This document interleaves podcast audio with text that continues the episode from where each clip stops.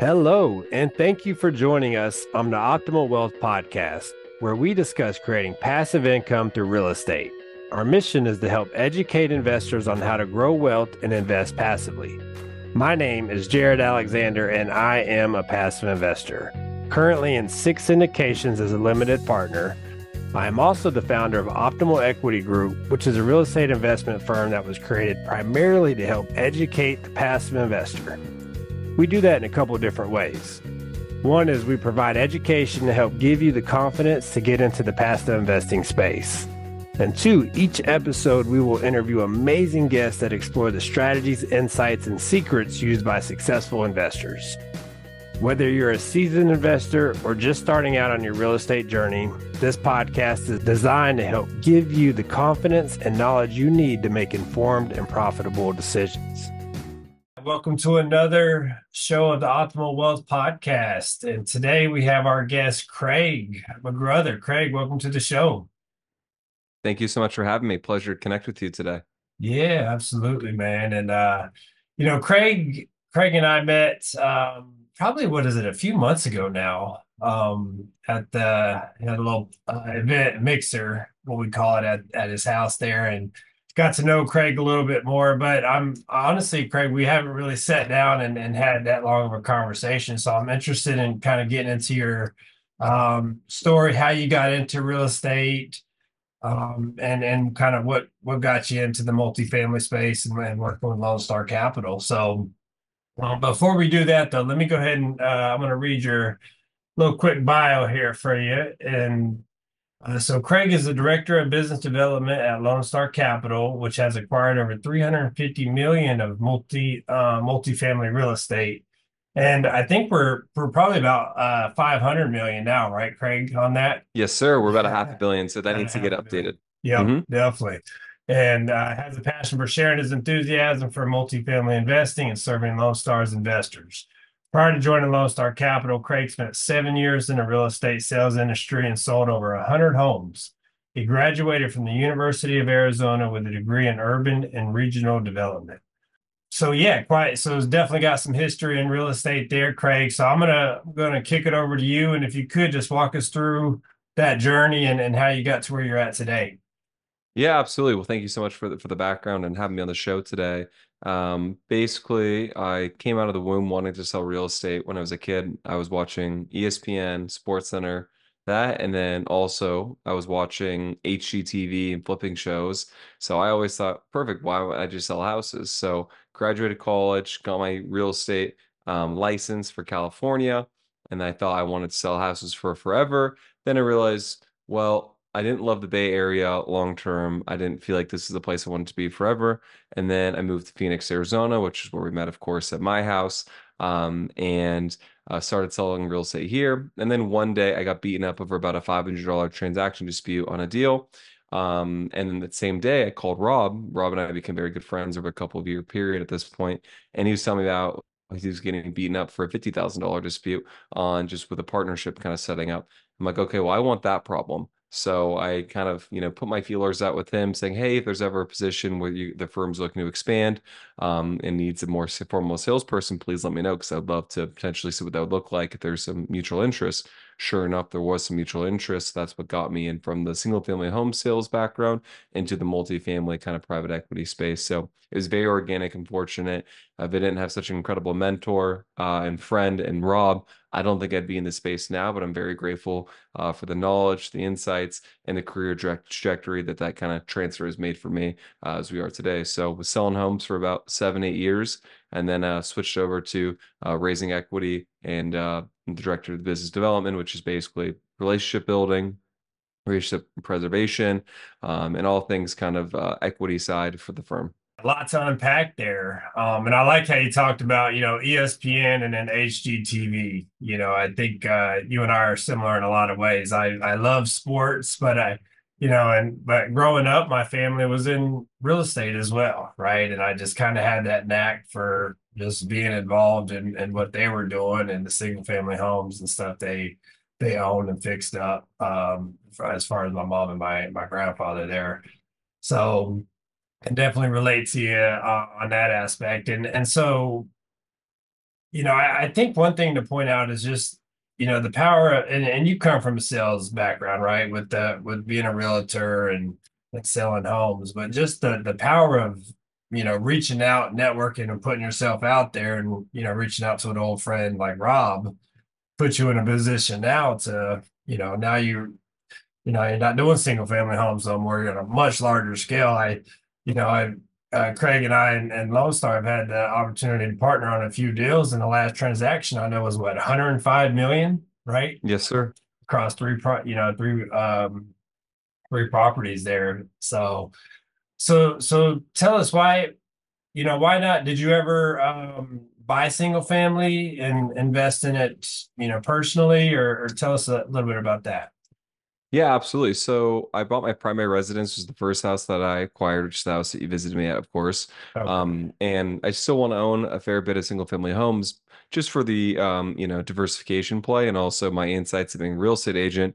So I'm very open-minded to doing that. But the unfortunate reality that you learn in the single family space is the lack of scalability you'll get on the cash flow perspective and operations. So first off, when it comes to single family homes as opposed to multifamily, um, naturally, they're spread out, so it's less scalable. But on top of that, uh, you know, one little miscellaneous thing like a roof kind of, you know, coming out uh, or, you know, being an issue or fixing a dishwasher or a pool pump or something of that nature could come up that could be a couple thousand bucks. That really does eat up your year one initial cash flow um, as opposed to in the multifamily space, especially in the syndication space we play in, you're you know already kind of baking in capex improvements and um, you know lift um, associated items uh, in the budget on the front end that should kind of take up the this you know situation and process where all the free cash flow should be eaten up.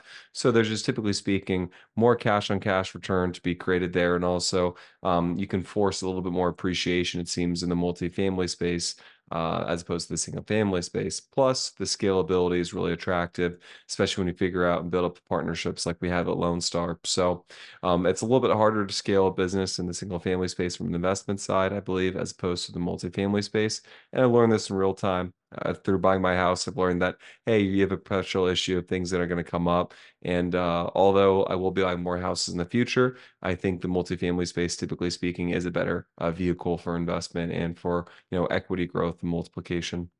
Yeah, no, definitely, I, I agree, hundred percent. And you know, and I come from I you know, bought my first single family out of state. And and the goal was I was just going to buy 60, 70 houses, right? I wanted to just replace my W. Hard to scale. It, it, really is. And I, yeah. I did that first, uh, you know, and uh, first purchase. And I'm like, oh my goodness, I got to do this 60 more times, right? Which I was still willing to do. I mean, I'm, I'm determined. But then, like you said, three weeks after that, I got my first bill, and it was a sump pump repair, right? Which had no idea it was an out of state rental, didn't even factor in a sump pump. And $4,000 later, I just wiped out my cash flow for two years, right? Well, and on top of that as well, to think about is this every micro place you go to invest in. So let's say if you're investing in the Midwest or investing in the East Coast or, you know, the Florida or Texas area, right? Or Arizona or wherever it may be, every single geographical location will come with its own nest of issues. So Arizona will have its own nest of issues. Texas will, whatever it may be. Uh, the issue is if you invest out of state is, and especially if you're, you know, geographically diverse in, in different areas, you're going to learn the hard way what those are every single time you go through the property. And an inspection report can be helpful, but the reality is that once you own the property and you have your tenant in there and they're renting it, the problems will really start to come out as opposed to you know what was disclosed in that selling process and that inspection process when someone kind of briefly goes through for you know a couple hour process. Yeah absolutely. Yeah you can you can underwrite as much as you can think of but you, you just like you said you never know what's going to come out you know after that initial inspection or like yeah, like again just who thinks about a it somehow like uh, you know we don't have those out here in arizona right? We're both here in phoenix and you know you just yeah you don't think about but the other uh, the other thing to that is you, what you mentioned about scalability right?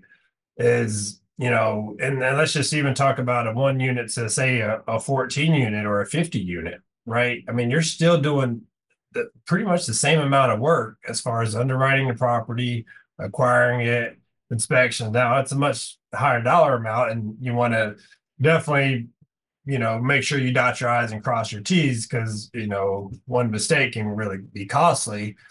But, you know, as long as you do all that, I mean, and getting that to the finish line, it's, you know, it's the same amount of work. You get a property manager in there, you manage the property, but you're, you got instead of one, one single family unit, one tenant paying rent, you know, that asset spread across, you know, between 14 to 50 people paying rent, you know, which I, I believe is is more risk mitigated, right?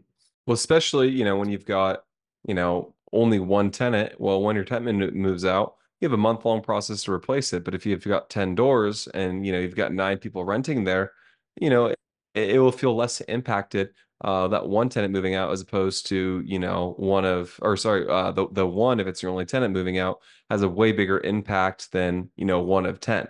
So you know you can absorb uh, that loss there and that turnover process. So it's uh, a little bit more dynamic in that regard. Yep, no, definitely. Well, and so let's. I think that's a good transition into. So so now you know you you you know come out of the realtor space. You're working with Lone Star Capital. Let Let's dive into a little bit of.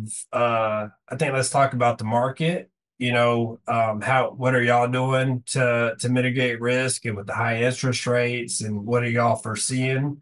Um, I know I just asked about three or four questions. We could probably spend a podcast on each of those just alone. But um, but uh, if you could kind of condense that a little bit and, and just kind of tell us where you're at and, and, and what Lone Star is doing today. Yeah, well, we're really excited. We so we have two strategies for uh, our acquisitions. So as you know, we've got our market rate deals, which are just normal down the fairway, uh, value add multifamily plans, buying you know kind of A minus to you know B minus deals.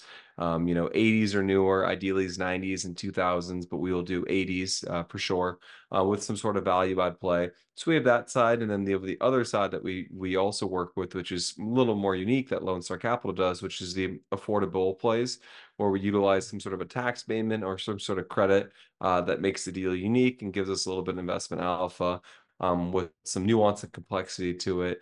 Um, so those kind of the two things that we're doing, looking to buy, you know, deals in that 15 to 50 million dollar range, typically speaking. Hold it for about three to five years uh, is the plan. So that's kind of what we're up to right now. Um, and not much has changed there. Looking for you know a really solid and handsome return um, above obviously market beta naturally with the uh, forced appreciation with the value add improvements. Uh, but what we're seeing right now is actually cap rates widen a very healthy amount. Um, so leverage has actually gotten a lot more attractive because we're going in with fixed rate agency debt. Um, so that will accommodate a five year, you know, hold structure, five to seven years. Uh, maybe we'll sell it before if the capital market will will prevail and uh, things look solid. But we're looking to hold deals for call it five to uh, or sorry four to you know six years, typically speaking. Um, maybe exit the deal a little bit early. Um, but you know, with leverage being better right now, with cap rates widening and uh, interest rates uh, actually starting to go down a bit, there's a really nice kind of play right now where we're seeing deals that are really penciling out and making sense. Uh, even if rents stay pretty soft, that we're excited about them. So we're finally seeing the dam break a bit and you know yields expand a bit. Uh, so that's really exciting and encouraging to see. The cash on cash has really increased over the last, I would say, year. Um, you know, over you know 200 points, I would say, just on going in, and then cap rates have expanded a good amount. So it's obviously scary if you've got any bridge debt or floating rate debt, you know, coming due, coming up here in 2024 and 2025. There's no doubt, or if you're in your extension period right now. Fortunately, we have very few properties with that debt profile and structure, and the deals that we do have there are uh, very well stabilized and uh, shouldn't experience any capital calls. So we're excited about that, and we're just ready to play offense in a trying time.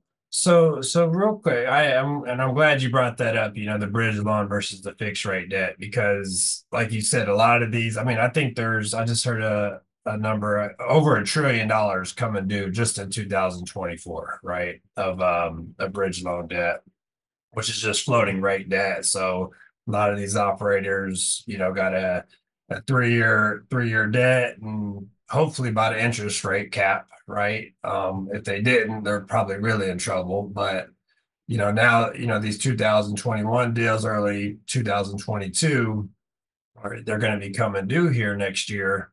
And so, you know, if they didn't buy a rate cap, again, they're they're going to you know be paying a price here. But even the guys that did buy a rate cap, I mean, and are performing their um, business plan and executing it just as planned, are still in trouble, right, Craig? I mean, you've probably seen these on a few properties.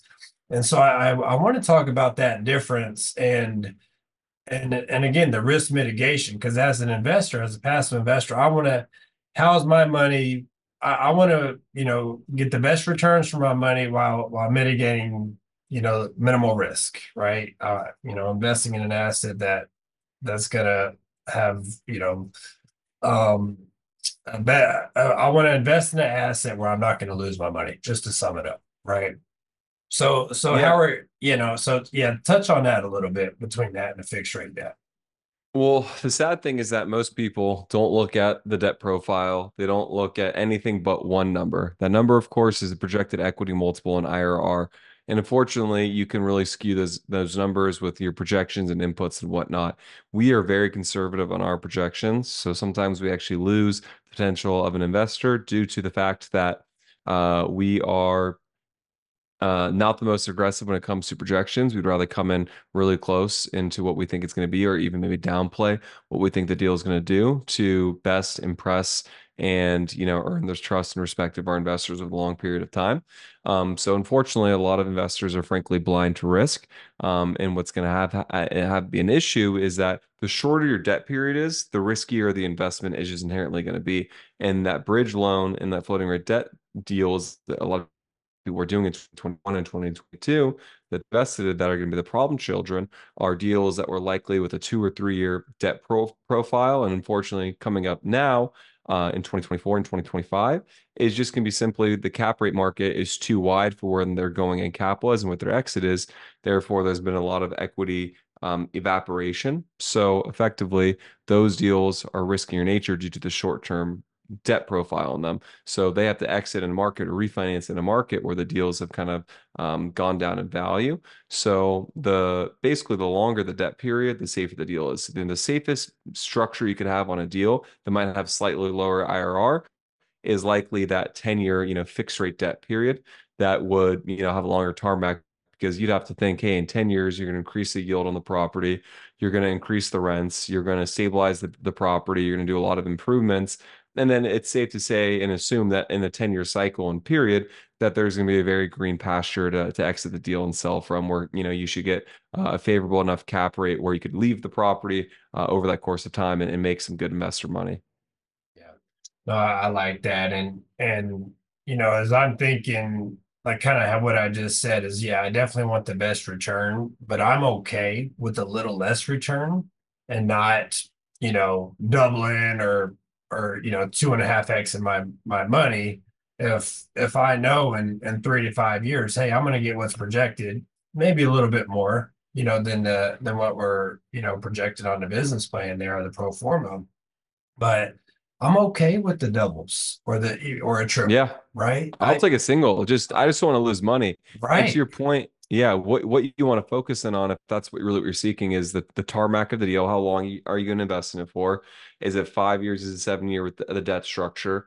Uh, what are the rent assumptions and components there, uh, as opposed to you know what Yardi or CoStar is going to stay, and then uh, you know, the business plan and also the leverage point. You know, usually uh, if you want to be a little safer, you know, max out, make sure that your DSCR, your debt coverage servicing ratio, you know, is above that 1.25 threshold. You know, those are the key metrics you really want to hone in on and focus in on um, if you're, you know, looking for a safer return profile. Yeah.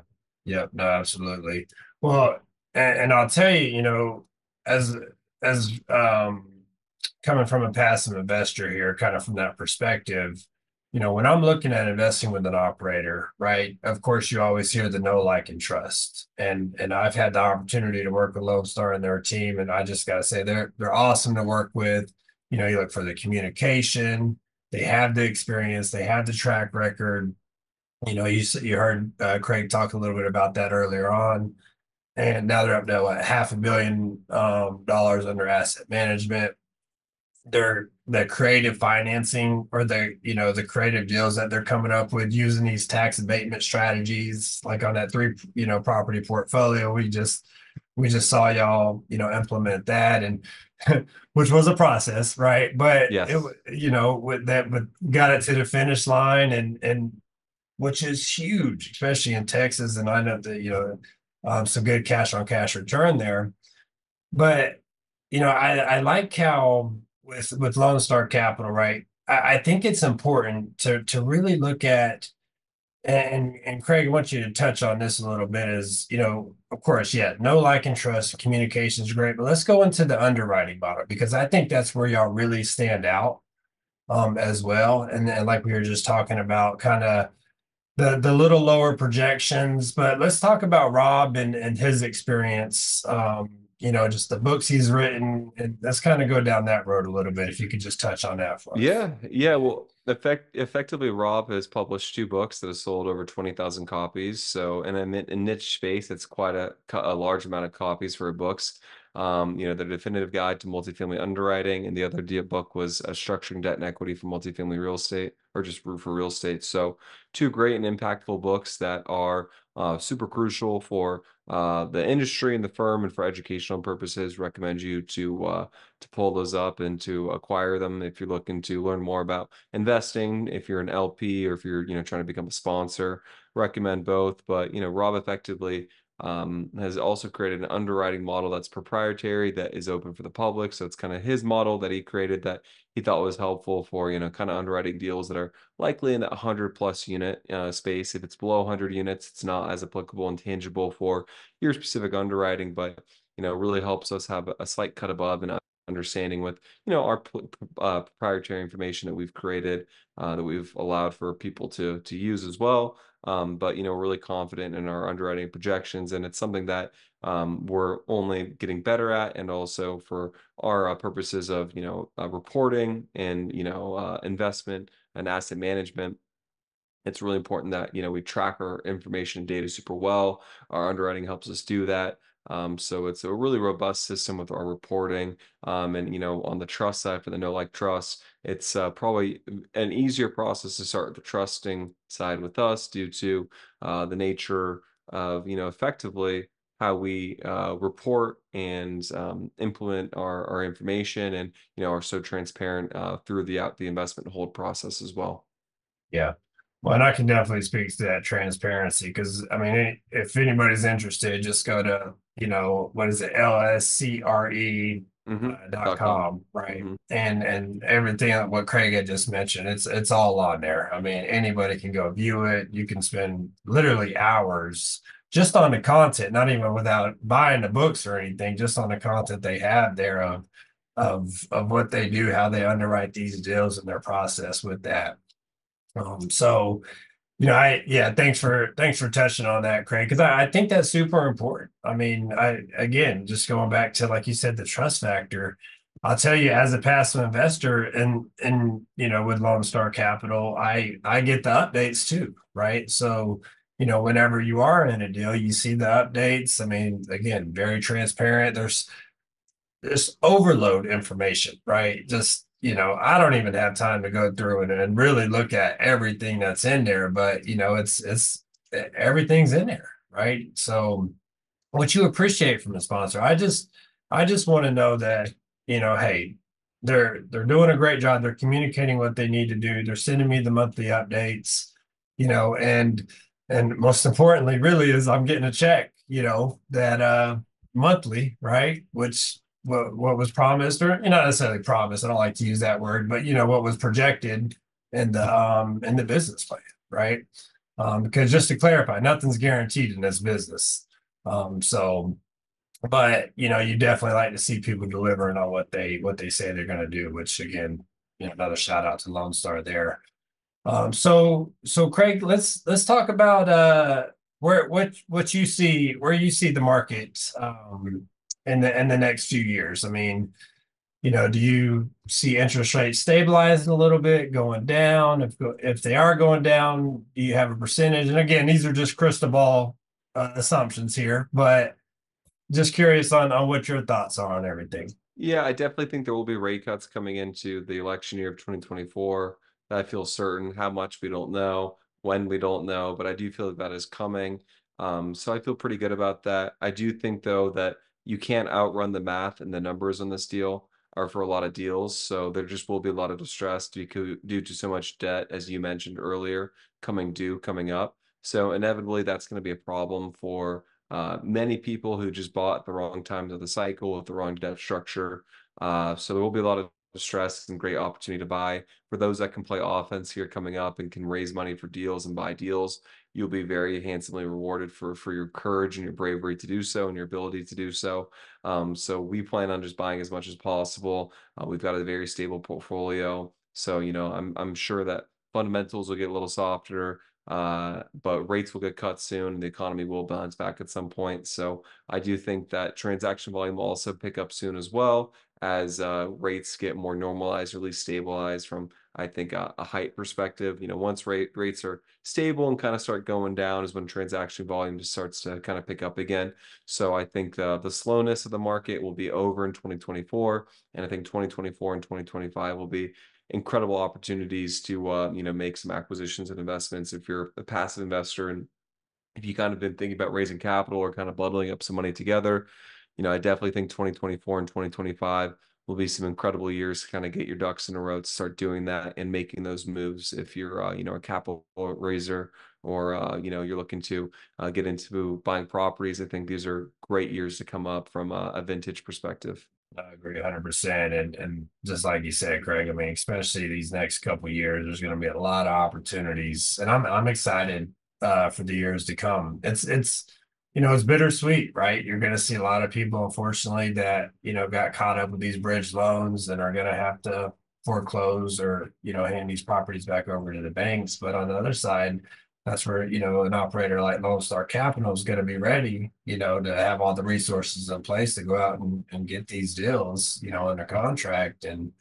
and um, I I think uh, well, again, like Craig said, if you're an active investor or a passive investor, I think it's a great opportunity to get involved in and uh, just take advantage of, of what's to come for sure. So, yeah, thanks for thanks for touching on that, Craig, and um, you know, I, I kind of want to shift over now and so what we call the fire round.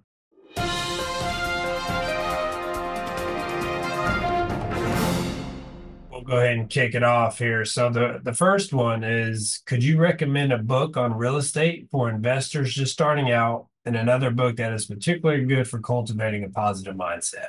I would do Rich Dad Poor Dad would be the most important book that anyone could ever read. I think if you had to read one book, I would definitely do that. Um, and then although I don't really agree with everything associated regarding around this guy, I think 10x uh, or Sell or Be Sold by Grant Cardone is actually a really great book. That's just from a mindset perspective. So I do recommend that. Uh, not too keen on some of the other things that he does, but I can uh, fully recommend that book from a mindset perspective. Yeah, I'm with you. I I like the guy overall, but there's there's some things that you know the jury's still out. Know if I like him or not. I don't know if yeah. I can that far, but I yeah. do like some of his messaging. I will say that. Yeah, exactly. I'm saying that Sell or Be Sold is a great book. You know, I mean, yeah. and it, it talks about you're selling yourself with anything you do or being sold to. Everything in life is sales, which I can appreciate as a salesperson yeah. whole life. So yeah. Well, I love the part in that book. Yeah, me too. And where he talks about, you know, uh having to sell his wife on on marrying him, right? You yeah. know, because I I relate to that as well, man. It was it was a hard sell, but I I I was happy to close that deal for sure. Yeah, that's the most important deal you ever have to close. Yeah, absolutely. Absolutely. Um, all right, cool. So what is a next question? What is a practical first step the audience can take to explore the space of passive investing? Ooh, well, budget your lifestyle and your income, your P and L, because if you don't have the money to invest, you can't invest. So really figure out a way to make extra money so you can actually get your foot in the door. And you know, when you see you know crazy COVID gains in 2020, 2021, 2022, early in the year, where you hear these people having just great pops and stuff, you can only take advantage of that if your money's in the market. So really audit your P&L and figure out uh, your bottom line to, uh, you know, put your money in the market and get it to work for you as quickly as possible. Yeah. No, I, yeah, I'm really glad you said that. And it's just that whole concept of pay yourself first too, right? Before you go out and buy the fancy boats and the fancy cars or whatever, right? Man, it's pay yourself first and invest in your future. Um, and you know, make sure your your personal finances are in order um, because if they're not, like I've had conversation with investors, it's you really don't really. I, I turn people away because I, I just don't think it's the right fit for them to be placing their money with me when they're personal finances are are a mess or they're in debt or, or things like that. So um I think that's great uh that, that you touched on that, Craig, because it's it's super important. It really is. That's what's going to set you up for that financial success in the future, right? Third question here. What is a daily habit you practice keeping you on track toward your goals?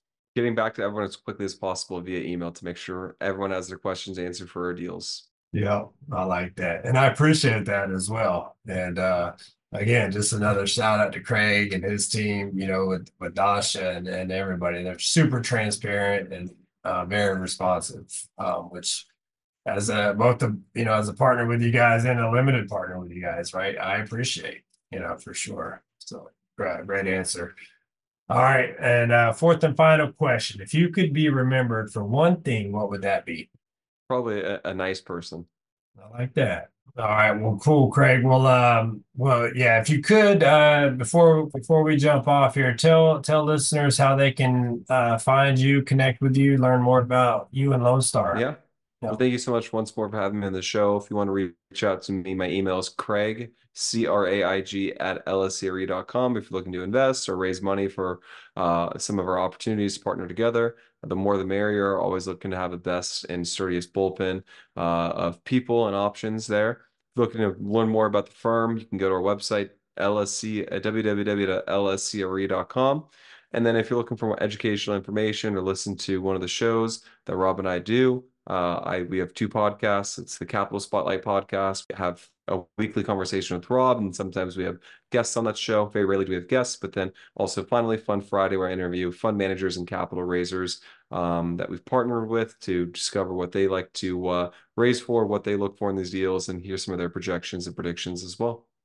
Awesome. Well, thanks, Craig. And and again, I just really high uh, encourage everyone to go go to that website, you know, and, and and look at the content. Just again, they got a ton of information on there. Or if you're interested, go go grab the books that Rob wrote. Um, and uh, and Craig, again, thanks for thanks for joining us, and um, we will um, we'll talk soon, I'm sure. Oh, absolutely. Thank you so much. Looking forward to partnering with you. Hopefully, in another deal in 2024 and beyond. Absolutely. Thank you for listening to the Optimal Wealth Podcast. If you enjoyed this episode, please be sure to rate, review, subscribe, and pay it forward by sharing with a friend. Most importantly, be sure to optimize your results and take massive action on what you have learned here today. For more, visit optimalequitygroup.com.